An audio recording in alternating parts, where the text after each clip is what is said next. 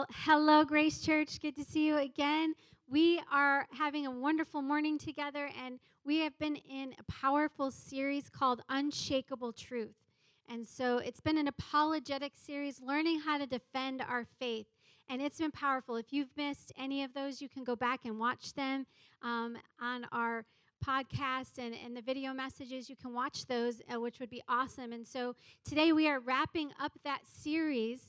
And as you can see, we have a panel today. And so what we asked you to do was to submit some really challenging questions that you have about your faith, things maybe that have been unanswered, things that, that you've questioned a long time, maybe in regards to your faith, in regards to God or the Bible. And so you submitted some awesome questions. And so we're actually going to take some time today and answer those questions because we want to equip you. We want you to be equipped, first of all, to defend your faith, and second of all, to answer some of these tough questions because if you have them, odds are someone around you has that exact same question, and maybe even someone at some point has asked you that question and you haven't been able to answer it. And so now we want to equip you to be able to do exactly that. And so we are excited today to have a panel. So I just want to take a moment and allow the panel to introduce themselves. So we'll start right here everybody. I am Aaron Olinsky. I'm the lead pastor here at Grace Church. If you're new, welcome. Like, we're glad that you're here. You picked a great week to come on your first Sunday uh, here at Grace, and so we're excited about what we have for you. Good morning to the light. I forgot that you can't see anything when you're sitting here, it's just light. But good morning, everyone. I'm Cindy Killen, and I am the Discover Track leader. So when you're new and you come in, I get to help you integrate into Grace Church. Glad you're here. Yeah, I'm Nick O'Brien. I'm the worship pastor here at Grace Church, and it's great to see everybody this morning. Awesome. So, this is our panel this morning, and we are just going to start and dive into some of these tough questions. And so, we're going to start this morning with Pastor Nick. Um, and his question is How do we know the Bible is true, even though it is written by men? Yeah, so that's a huge question and an appropriate place to start, right? Because if the Bible is not true, then what are we doing here? Um, it shapes all of our worldview, it shapes our faith, it shapes the way we see things around us, it shapes our relationships with each other. And so it's crucial that, that we believe that the Bible is true. But at the same time, it is also thousands of years old. And so, how do you verify that a book, a collection of books and scrolls, is that's thousands of years old? How do you verify that, that that's true? And so from a theological standpoint, I want to start at 2 Timothy 3:16, which begins with the first few words saying all scripture is inspired by God. And so theologically speaking, like that's checkmate right there. That's the end of the discussion. If if there is a God who created the universe and who sent his son to die on behalf of us and who knows everything and who cannot tell a lie and he's inspired a, a work of literature and it's inspired by him, then that work of literature is true, right? But also, I realize that it's a little bit of circular logic to say, because the Bible says that the Bible is true, then we have to trust that the Bible is true. And so, from a theological standpoint, it works, but we have to go a little bit deeper, don't we? Especially if we're having this conversation with people that don't believe the same or in the same God that we believe. And so, if we had an hour or if we had a few weeks to, to go through like a 101 class, it would be awesome to be able to talk through um, archaeology and artifacts that have been discovered, ancient societies that we didn't think existed, that were in the Bible, but nobody thought they were real until 100 years ago when suddenly we realized wait a second, this was a real society. The Bible didn't make it up.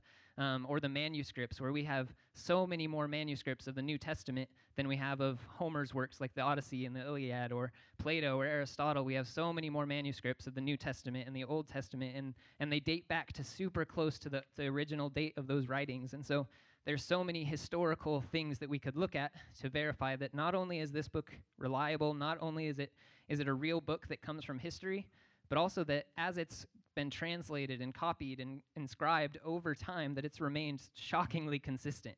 Um, and I would even encourage you, if, if this is a subject you're interested in or a question that you have, to to look into the Dead Sea Scrolls, which were discovered just about 70 years ago, but have really proved a lot of the things that we believed about the Bible, but didn't have a lot of proof for until they were discovered. So look into the Dead Sea Scrolls.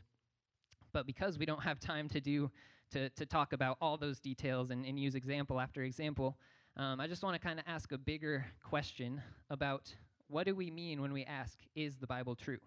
In what, in what lens are we approaching the Bible when we ask that question?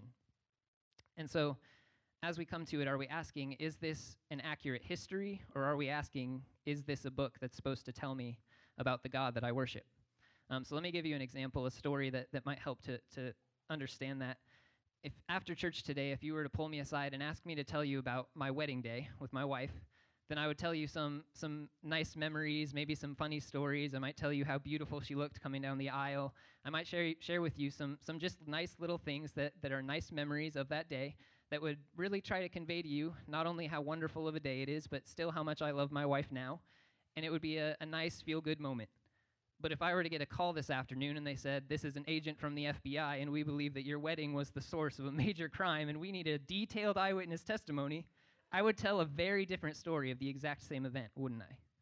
And so, as we go to the Bible, I just want to encourage you as you're asking, Is this true? Yes, of course we believe it's true. But the Bible doesn't hinge on whether or not the history is exactly what it says because they're not trying to tell us a history, but they're trying to tell us a theology. And so there's a fascinating verse in, in 1 Kings chapter 14 that we would probably glance right over if we were just reading through the Old Testament. But I think it should really shape the way we read Scripture because the author of 1 Kings is telling us about a king named Jeroboam. And after he gets done with the stories about Jeroboam, he says in, in chapter 14, verse 19, the rest of the events in Jeroboam's reign, including all his wars and how he ruled, are recorded in the book of the history of the kings of Israel. And so that is not another book in the Bible. Apparently, ancient Israel had a history book. And so the author of First Kings is well aware that he is not writing a history book. He's writing a book that's supposed to tell us about God. So when you ask the question, is the Bible true? And as you go and as you read scripture, I just want to encourage you to go with it with go to it with the question, what does this say about the God that I worship? Ask the question, what did the author of this book want me to know about God? And I think that's the, the primary thing we should be asking when we approach the Bible. Awesome. Thank you for that, Pastor Nick. That was awesome. Really helpful, really foundational. And um, I know that a lot of times we run a connection group here at Grace Church that's all about apologetics as well, that goes into the historical details of the artifacts and all that kind of stuff. So in the future, you can look for that connection group as well. Um, that would probably connect a lot more of the dots for you. So um, but moving on, we have our next question, and this question is actually going to come from one of our lead team members. So, um, from Jeff Godwin, who is not able to be with us today. So, he's sent a video for us for his question. But Jeff Godwin is on our board here at Grace Church, and he's been a part of our church for um, from the very, very beginning, and um, has been very uh, great in his leadership with us at the church. And so, he's answering this question for us which is why is Jesus the only way to heaven? And then what about those who never hear about Jesus? So let's hear what Jeff has to say to us for that. Good morning, Grace Church. I'm sorry that I can't be with you in person this morning, but Joe and I are watching you online from Gainesville. Pastor Nicole was kind enough to uh, give me a question and let me answer it via video, so here goes. And my question is uh, why is Jesus the only way to heaven? And what about the people who have never heard of him? And it's those are really good questions, questions I've heard a lot, and questions I once had myself. I grew up in a Christian home, but when I became a young adult, uh, like many of us, I started to question and doubt my beliefs. I was in college at the time, and uh, I had college professors challenging me as well, so that's probably part of it. And um, I actually did some study of uh, different world religions to try to learn more about them, to try to answer those questions. And somewhere along the line, I heard an illustration that God was at the top of the mountain and that there were many paths to get to God. And that just sounded really good to me. I liked that. So for a long time, I believed it. Uh, we had kids, and um, as they got older, we wanted them to learn about God. So we started going back to church and Sunday school again. And I met people there who uh, lived their life like Jesus did, like Jesus taught. Um, they loved me unconditionally. They thought about other people before themselves. And um, they were different.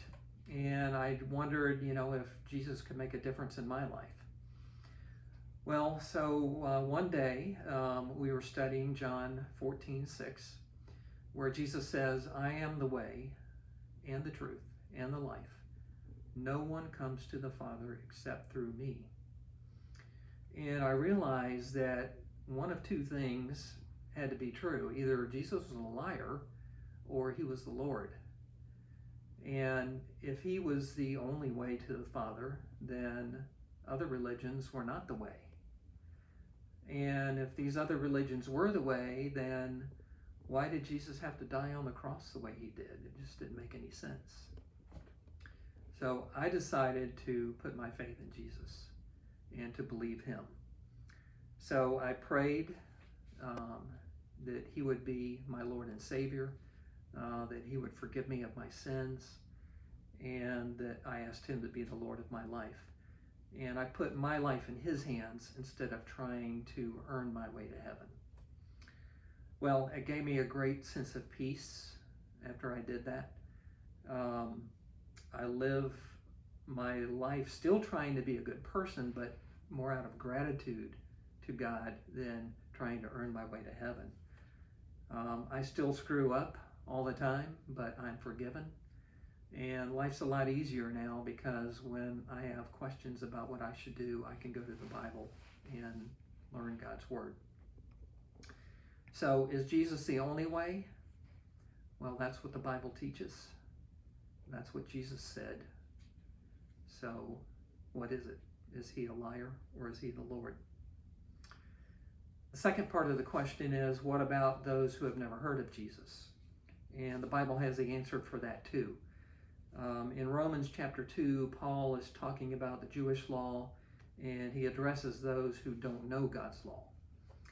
He says, When outsiders who have never heard of God's law follow it, more or less by instinct, they confirm its truth by their obedience.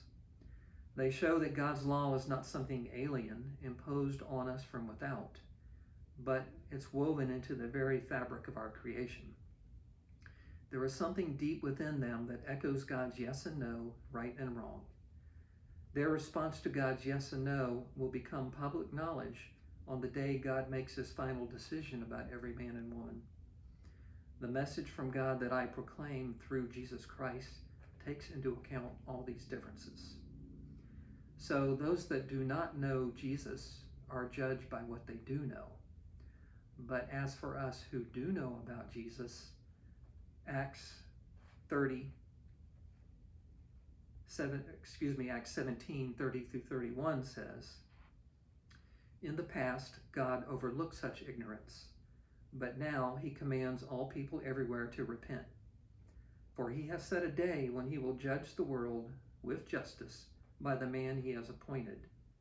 He has given proof of this to all men by raising him from the dead. Jesus is the way, the truth, and the life. No one comes to the Father except by him. Put your faith in Jesus. Thanks for listening. Good morning, Grace Church. That was awesome. So powerful. Um, I hope that you are just gleaning wisdom from these these answers and these tough questions, and um, that that you're going to be able to use these to solidify your faith and those around you. It's so powerful for us. And so now we're going to hear from Cindy, and she's going to be answering the question: Why is it important that I go to church? And if I'm a good person, won't I just be able to go to heaven? Good morning. I'm the least seasoned, so I'm going to use my notes here. But I do want to just say I love the realness up here. Um, I have there's a, a bottle of Lysol spray cleaner right in front of us, and some rags, you know, that we've been wiping things down. So it's just so real up here. But uh, I work as a chaplain at a business street, and that is. Um, we're a ministry that does business primarily with the Christian community, and we have about 720 employees. And when the coronavirus hit, about 700 of us began working offsite or remotely immediately. It was really pretty incredible that we did it almost seamlessly. But my work as a chaplain at that time actually skyrocketed. I had people contact me, and I have two other coworkers for prayer, um, and and they had some some great concerns, and some of their family members were getting sick. And then my team of three began reaching out to every employee, and we do that routinely. But we found something very interesting. Most of those people, and mind you, everyone I work with has professed to be a Christian, but most of those people who we worked with who were already really connected to a local church, meaning that they went most Sundays and they served somewhere or they were involved in something like a home group, but most of those who were really connected needed much less care and were overall less frightened. Whoops. And were overall less frightened than those who, for whatever reason, weren't connected. So, as much as we today Zoom, Skype, Meet, Teams, you all know what I'm talking about, we're still in our own spaces, aren't we? And we see how difficult it is many times to supersede that separateness. And there are things that we can do that can help. So, especially for those of you who are, are watching online, you know, throw something in chat and start talking to each other. Or if you're attending something via a Zoom, brush your hair and turn the camera on. Well, for some of you, I guess you can't brush your hair. I live with one. Brush your teeth and turn the camera on. So, um, but what, what we want to do is to make sure that we connect because when we're together, we see one another for who we really are. And we crave authenticity and truth today, don't we? I mean, it's an election year. Do we not crave authenticity and truth? Amen. That's the biggest amen we've got all morning. All right. So, but we also we crave being accepted, but despite our um, our idiosyncrasies, our weaknesses, you know, our mistakes. And even more, we crave that people will know the good side of ourselves. Um, we want people to like us for who we are, and most of us, even introverts to a degree, we want people to want to be with us, right? I can't see your head shaking, but I'm going to assume that they are, okay? All right. God is very relational, just like that, and we're created in His image. He wanted to be with us and to restore the lost connection that we had so badly that He gave part of Himself, His Son, to come to earth to ransom us or to actually pay with His life so that we could have a relationship with our Father. The Bible that, that you just shared, Nick, is God's instruction to us, and it's true. The Bible is truth. It instructs us let us think of ways to motivate one another to acts of love and good works. So we want to start thinking about those ways. How can I motivate the people I live with and the people in my body, in my church body, to acts of love and good works? And let us not neglect our meeting together. There it is in black and white. It doesn't matter what version you, you read it in. It might say, don't forsake the meeting together, but don't let us neglect the meeting together. And even if that is by Zoom with your camera on or by Facebook Live, we don't want to neglect those things um, as some people do, but encourage one another by meeting together. That's what this means. Encourage one another, especially now that the day of his return is drawing near. The Chronicles of Narnia writer C.S. Lewis wrote, What draws people to be friends is that they see the same truth, they share it and we share the same truth. That's what we're doing today. We're sharing the truth with you. You know, um, last month, the Pew, it's PEW Data Center, they released a, a study that said that teens with parents who are very committed to church and religious practices are extremely likely to say that they share their parents' belief.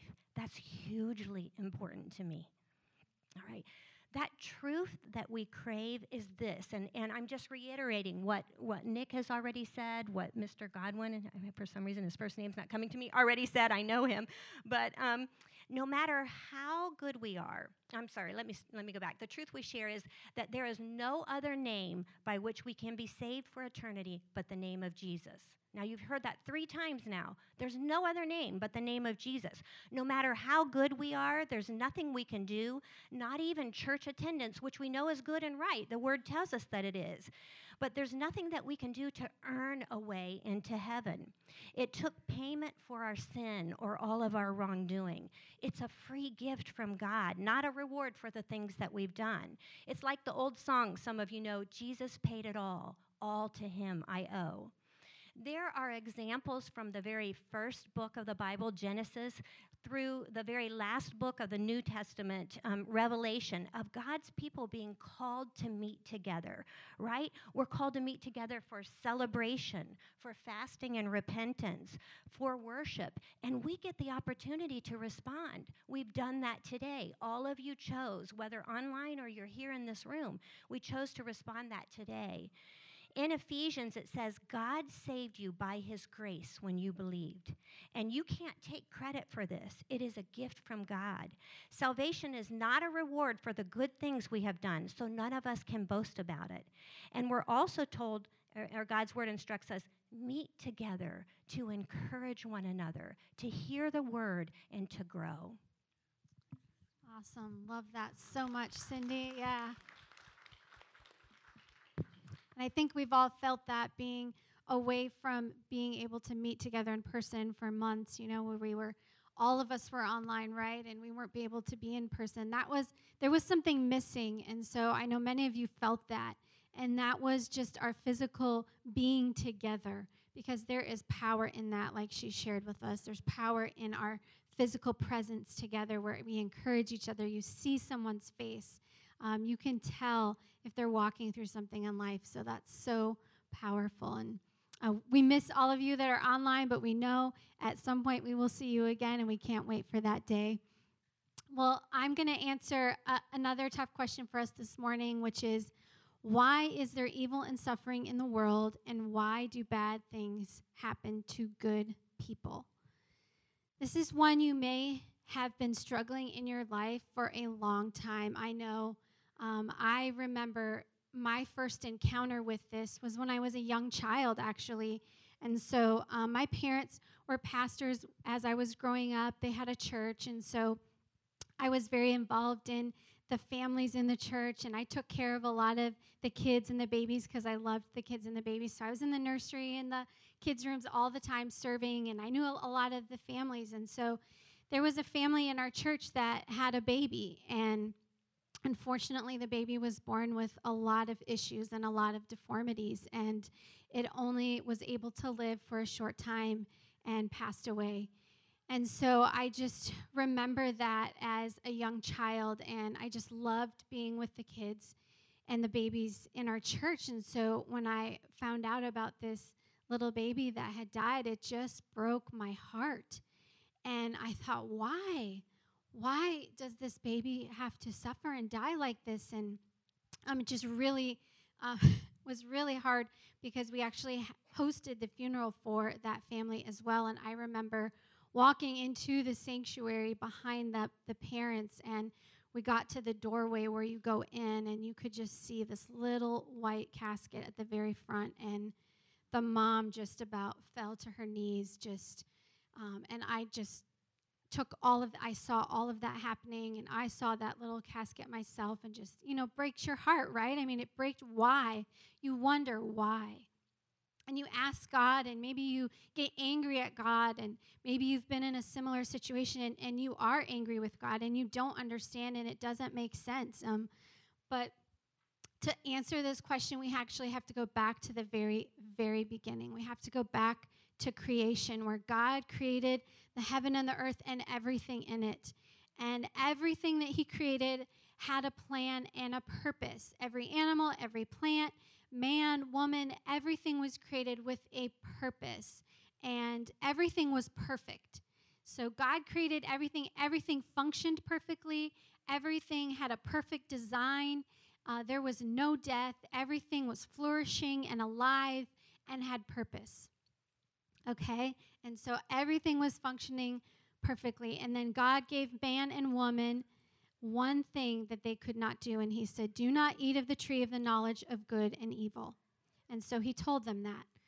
And so with creation, God gave Adam and Eve many blessings. There was many blessings, right? There was abundance, there was life. They were to be fruitful, they were to multiply, all these blessings, right? Well, we kind of know the story, right? Adam and Eve chose to eat of the tree of the knowledge of good and evil. And in that moment, things changed. And with that, every blessing they were given actually got reversed. So God didn't just remove those blessings, but He actually reversed them. And so the blessings actually became a curse at that time. And so if you remember at creation, when God created, when he finished what he created, remember the phrase he said? He said, This is good. This is good. And so, guess what the reversal of this is good is? Evil. So, the reversal of good is evil. And so, the moment that Adam and Eve chose, that that is when evil and suffering entered the world. In that moment. And so, God had to remove his sovereign hand from the earth, from his creation. He had to remove his hand in that moment. And the world, ever since then, has been at war with itself. God cannot dwell where there is sin. And so God had to remove himself. And so the reason there's evil and suffering isn't because God allows it, it's actually because of the nature of this world has become evil. And and that happened as soon as sin entered it. And that has then become the new normal of our world. And so you might ask yourself, okay, well, I get that. You know, things, evil, there's evil in the world because of the sin, but why does that have to happen to good people? It still doesn't make sense to me because there's some really, really good people. And so this answer is a little bit hard for me to share with you, um, but it comes straight from Scripture and it's it's right from the from the Bible, and the answer is there are truly no good people. And it really might kind of blow your mind when I say that, but there really, truly are no good people. Only God is truly good. And so I'm going to share this passage with you out of Romans, and uh, they're comparing one group of people to another group of people, saying, "Well, which which one is better than the other? Or aren't some of these people good and the other people aren't so good?" And they're referring to basically the Jews and the Gentiles. But this is what it says in Romans three, verse ten to twelve. It says, "There is no one righteous, not even one. There is no one who understands. There is no one who seeks God. All have turned away. They have altogether become worthless." There is no one who does good, not even one. And so we are not what we were designed to be. If you look back at creation, we had an original design and original purpose, which was perfect and good. Well, we do we are not we don't have that design anymore because of the sin that entered the world. Now we are broken, twisted, and evil. And it even says in Jeremiah 17 9 that the heart is deceitful above all things and desperately wicked. Who can know it? And so, in our heart, because of the sin in this world, our heart is bent toward evil. And and it's just a part of who we are now. And so, although most of us appear to be good, right? In fact, you would look at yourself and say, well, man, I, I am a good person. You know, I'm not out murdering people and I'm not out, you know, hurting people or deliberately causing harm to people or whatever. You might, I'm not abusing someone. So when you look at yourself in comparison to someone else, you probably could say, yeah, I'm a good person, right? And so it's really hard for us to kind of understand this. Um, but it is because of sin that we are no longer what we were originally designed to be. And so, why doesn't God intervene and stop all of it? Why doesn't He intervene and stop all the sickness, all the death, all the murder, all the violence?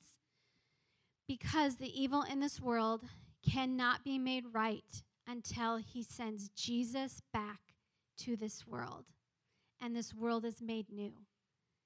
That is the only time it all will end. And so it's actually God's mercy that he holds himself back from intervening because he's actually waiting for more lost sons and daughters to find him. And it tells us in 2 Peter 3 9, the Lord is not slow in keeping his promise, as some understand slowness.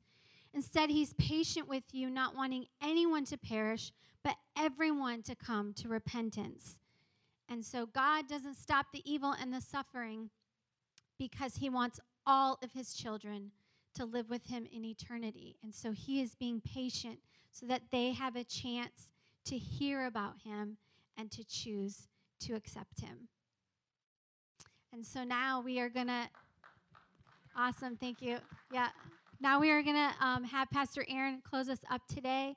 Um, and so he's going to wrap things up. He's got another awesome, powerful question. Yeah, this has been good, man. I, I appreciate your questions and you guys submitting them. Just it's this is a different format than than normal for us, uh, but it just is great. I just love the just the casualness, but and the realness, but just the power that and, and the answers that are coming. So I hope these are answering some of your questions. And so one of the ones that that came in was why in Scripture are there times when God would harden people's hearts? Uh, what a great question. This is actually a question that I've had in my life as well. There are multiple examples when you look through Scripture where all of a sudden you see, and, and even literally it would say that God hardened this person's heart. A few of the examples, uh, one of them is just where you, you read about the, the, the nation of Israel the Jews, where there's the prophet Isaiah, where he says that their eyes won't see, their ears won't hear, their hearts won't understand. And so it's like, why would God do that? And then you see that even continue forward when you get into the New Testament, where you have the religious leaders, the Pharisees, their eyes were,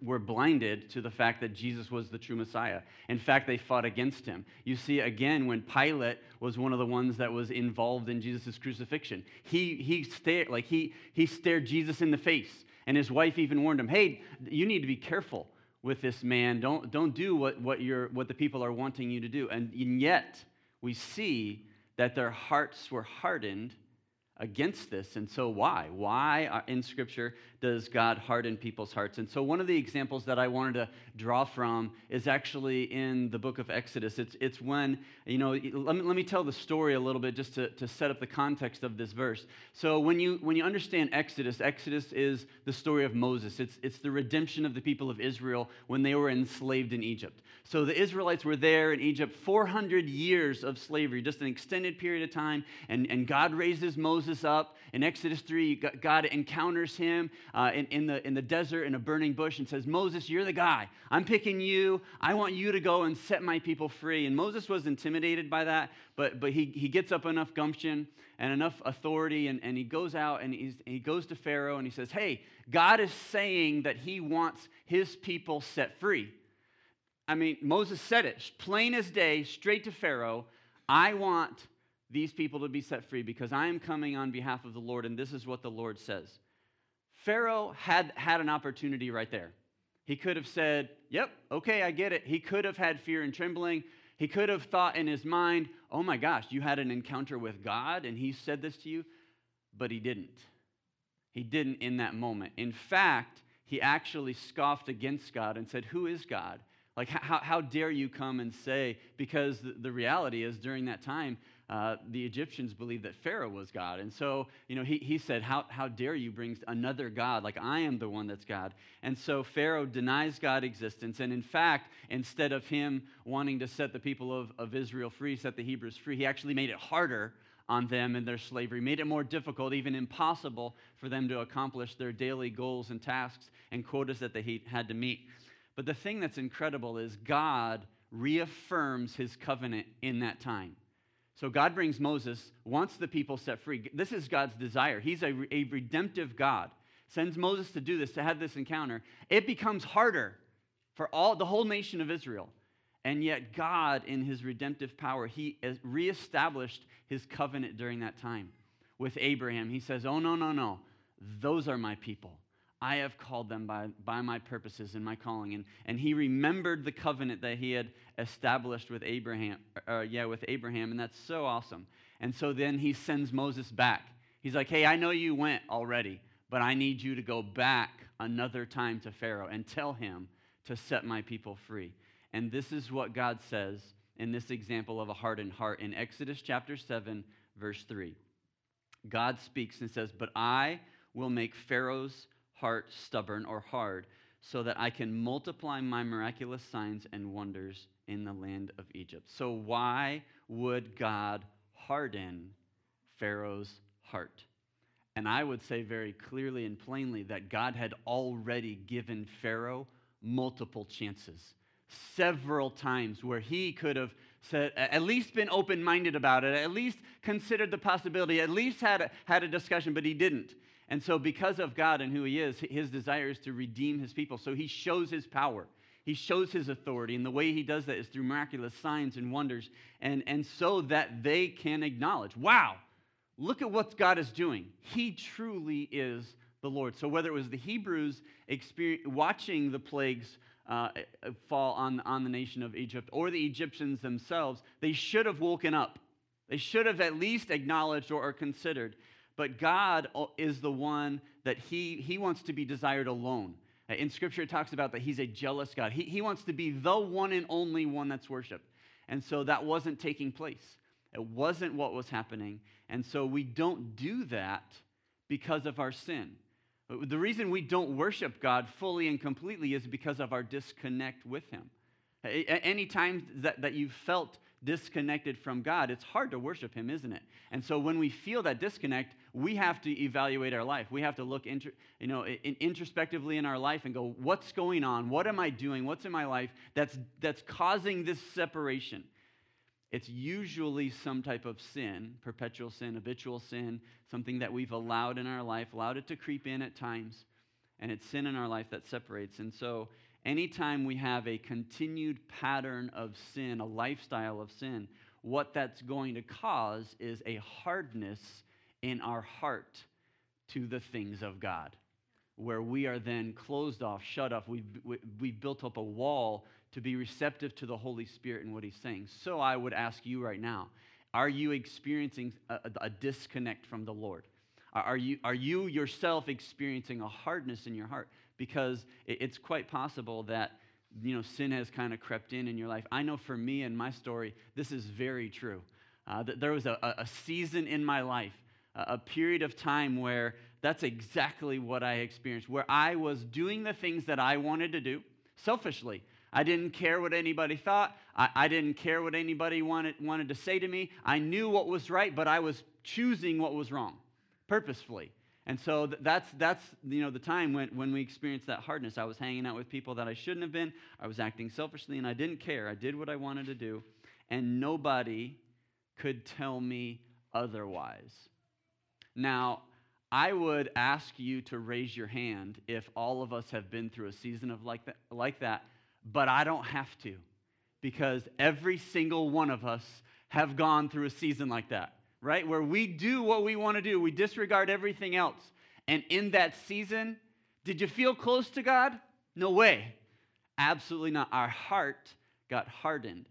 And so hopefully, you know, there comes a point in time when we go, oh, like, are you kidding me? I can't believe I'm doing this. I can't believe I'm allowing this in my life. And so Pharaoh, he was leading a pagan nation. And there are always consequences for sin. That's the reality. Because of the separation, because of the, the, the, disconnect, there has to be some type of consequence. And Pharaoh could have turned his heart towards God, but he didn't. But the thing that I want to share with you is that God is forgiving. That's what we've got to remind ourselves. Even though we've gone through a period of our, of our lives where our heart was hard, like Pharaoh and the Pharisees and, and others, we can experience forgiveness. But there's a, a formula that's got to take place, there's a process. And so part of that is acknowledging our sin, where we recognize that our heart is hard, where we're, where we're walking that type of lifestyle. Then we have to confess that to God. And, and God is amazing. He's just and He forgives us of our sins, which is incredible. And then there's another step that I want to encourage you with. If you're feeling this right now, or when you do, if, it, if at all possible, you ask for forgiveness to the person that you actually committed the sin against. And that's really hard, isn't it? I know I've been through this in my life. Like if I've said something to my wife that was brash or harsh or uh, selfish or critical or and, and I'm I walk away and I'm like, ah, oh, and you know, and I spend some time alone. I'm like, God, it's easier for me just to say I forgive you, but I have to go to her and say, honey, I'm sorry. I shouldn't have said that. And, you know, and that's happened far too many times. Um, but we have to do that. That confession is extremely important but he is just and he forgives us and he's amazing. And so there had to be some type of retribution for uh, you know Israel and the nation. And and the thing that I want to encourage you with, those of you that are here in the auditorium or watching online, is God always provides a way back to himself. Always. Always. And so that's the encouragement. So if you're struggling right now, there is a way back, there is restoration. And so we've got to experience that. And there may be some of you right now, you feel disconnected from God. Your lifestyle reflects that. And you're going, oh, I feel the heaviness. I feel this separation. And so what we've got to do is take this step back to God. And in Scripture, it says very clearly that ha- there has to be repentance. And so repentance is simply a turning around where we're heading in a certain direction during this season of our life, and we've got to turn back to the Lord. And so maybe some of you, you've got to experience this repentance, this turning. Or maybe if you're watching online, uh, you have to feel this and experience it. So, and, and then also, I, I want to give the opportunity for every single one of us to make a commitment to follow Christ. Because uh, there is a possibility that maybe you made a commitment in the past and you need to make a recommitment back to the Lord. Or maybe for the very first time, some of these questions, this series talking about defending our faith and apologetics, and, and, and some of these uh, topics that we've covered in Scripture in depth, talking about doubt and talking about creation and, and the struggle uh, that we feel in our culture. Maybe you're to the point now where you just go, Gosh, I, I need to surrender. And, and that's what the Lord asks of us. Jesus comes and he meets you face to face. And he says right now, He says, Will you follow me? Will you deny everything else? Will you surrender your life? And will you follow me?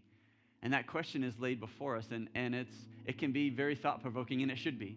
And right now, your heart might be beating fast. You may feel some warmth or some goosebumps. And, and what that is, is that's the presence of the Holy Spirit. That's God showing himself to you. Don't pass that by as just circumstantial. This is your moment. This is the time. And so I just want to encourage you, just like Moses showed up to Pharaoh and said, Hey, God wants to set my people free.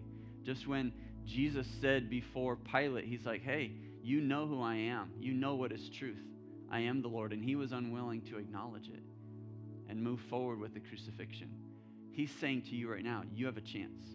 And I just want to encourage you to respond in the moment right now. And so I would ask that everybody here in the auditorium and those of you even watching online, if you would bow your head and close your eyes. Uh, just right now, I want you to, to think and reflect on your connection with the Lord, your faith. How strong is your faith? Do you have faith? Have you put your faith in Jesus? And so maybe right now, you know that you need to commit to Christ or recommit to Him. And so, what I'm going to do is I'm going to pray. And I would just ask that you would pray along with me. You can take my words and mimic them, you can copy them. There's nothing special about my words because God is looking at your heart because He wants to soften it. He wants you to open up your heart and your life to Christ. And so maybe you pray along with me right now. Pray something like God, I know I need you. God, I'm desperate for you in my life. I've been going my own way in my own direction. I know it's not right. I feel the shame, feel the guilt, but I want to change. And I can't do it on my own. I need you. I'm desperate for you. So, right now, Lord, I surrender to you. Jesus, I see that you're God's Son, that you laid your life down for me so that I could be forgiven. Would you please forgive me? Would you restore me and make me whole? Come into my life, change me, make me new. Give me a fresh start, give me a new beginning. I'm so desperate for you because I want to follow after you for all that you are. So I confess, I acknowledge, I receive your forgiveness in my life that you would change me. Lord, I love you. I bless you. In Jesus' name, amen. So I hope that this was an encouragement for you. If you guys could do me a favor, go ahead and clap for our panel. It just was awesome. Yeah, thank you guys so much. Uh, what a great opportunity for us to, to connect with each other. And so I did just kind of want to share as, as we wrap up this, uh, this series and, and everything that's being said. I just I want to encourage you. Be strong in your faith. Like one of the one of the things talked about last week was about doubt, and we struggle with doubt at different times, don't we? We talked about the, when we face conversations and they're hard and they're difficult, and that's reality for us. We need to understand that. And so I just want to encourage you if you're following Christ, it's the right way, it's the right thing. We're on the right team and we win. Jesus does come back. He does return. He restores, and that's amazing. And so celebrate that. But as you walk out and you celebrate that, show the love of Christ in very practical ways to every single person around you. Don't be judgmental. There doesn't need, there doesn't need to be more condemnation in the world and criticism, but show lo- the love of Jesus and, and wear love out. Be encouraging. ask questions of your friends and family. Just be inquisitive on why they believe what they believe. I think it's very fair to just ask simple questions and, and just be that light that God has called you to be. And so I just would ask that, that you would feel that encouragement, that you would show the love of Jesus to other people at work, at home, in your family. You know, when you encounter them walking your dog in the neighborhood, whenever it is, God has put you in a specific place for that. And so, as we close this series and close this time, I would just ask that everybody here in the auditorium, that you would stand to your feet and let's close with a worship song. Those of you online, just join your hearts with us as we close in worship.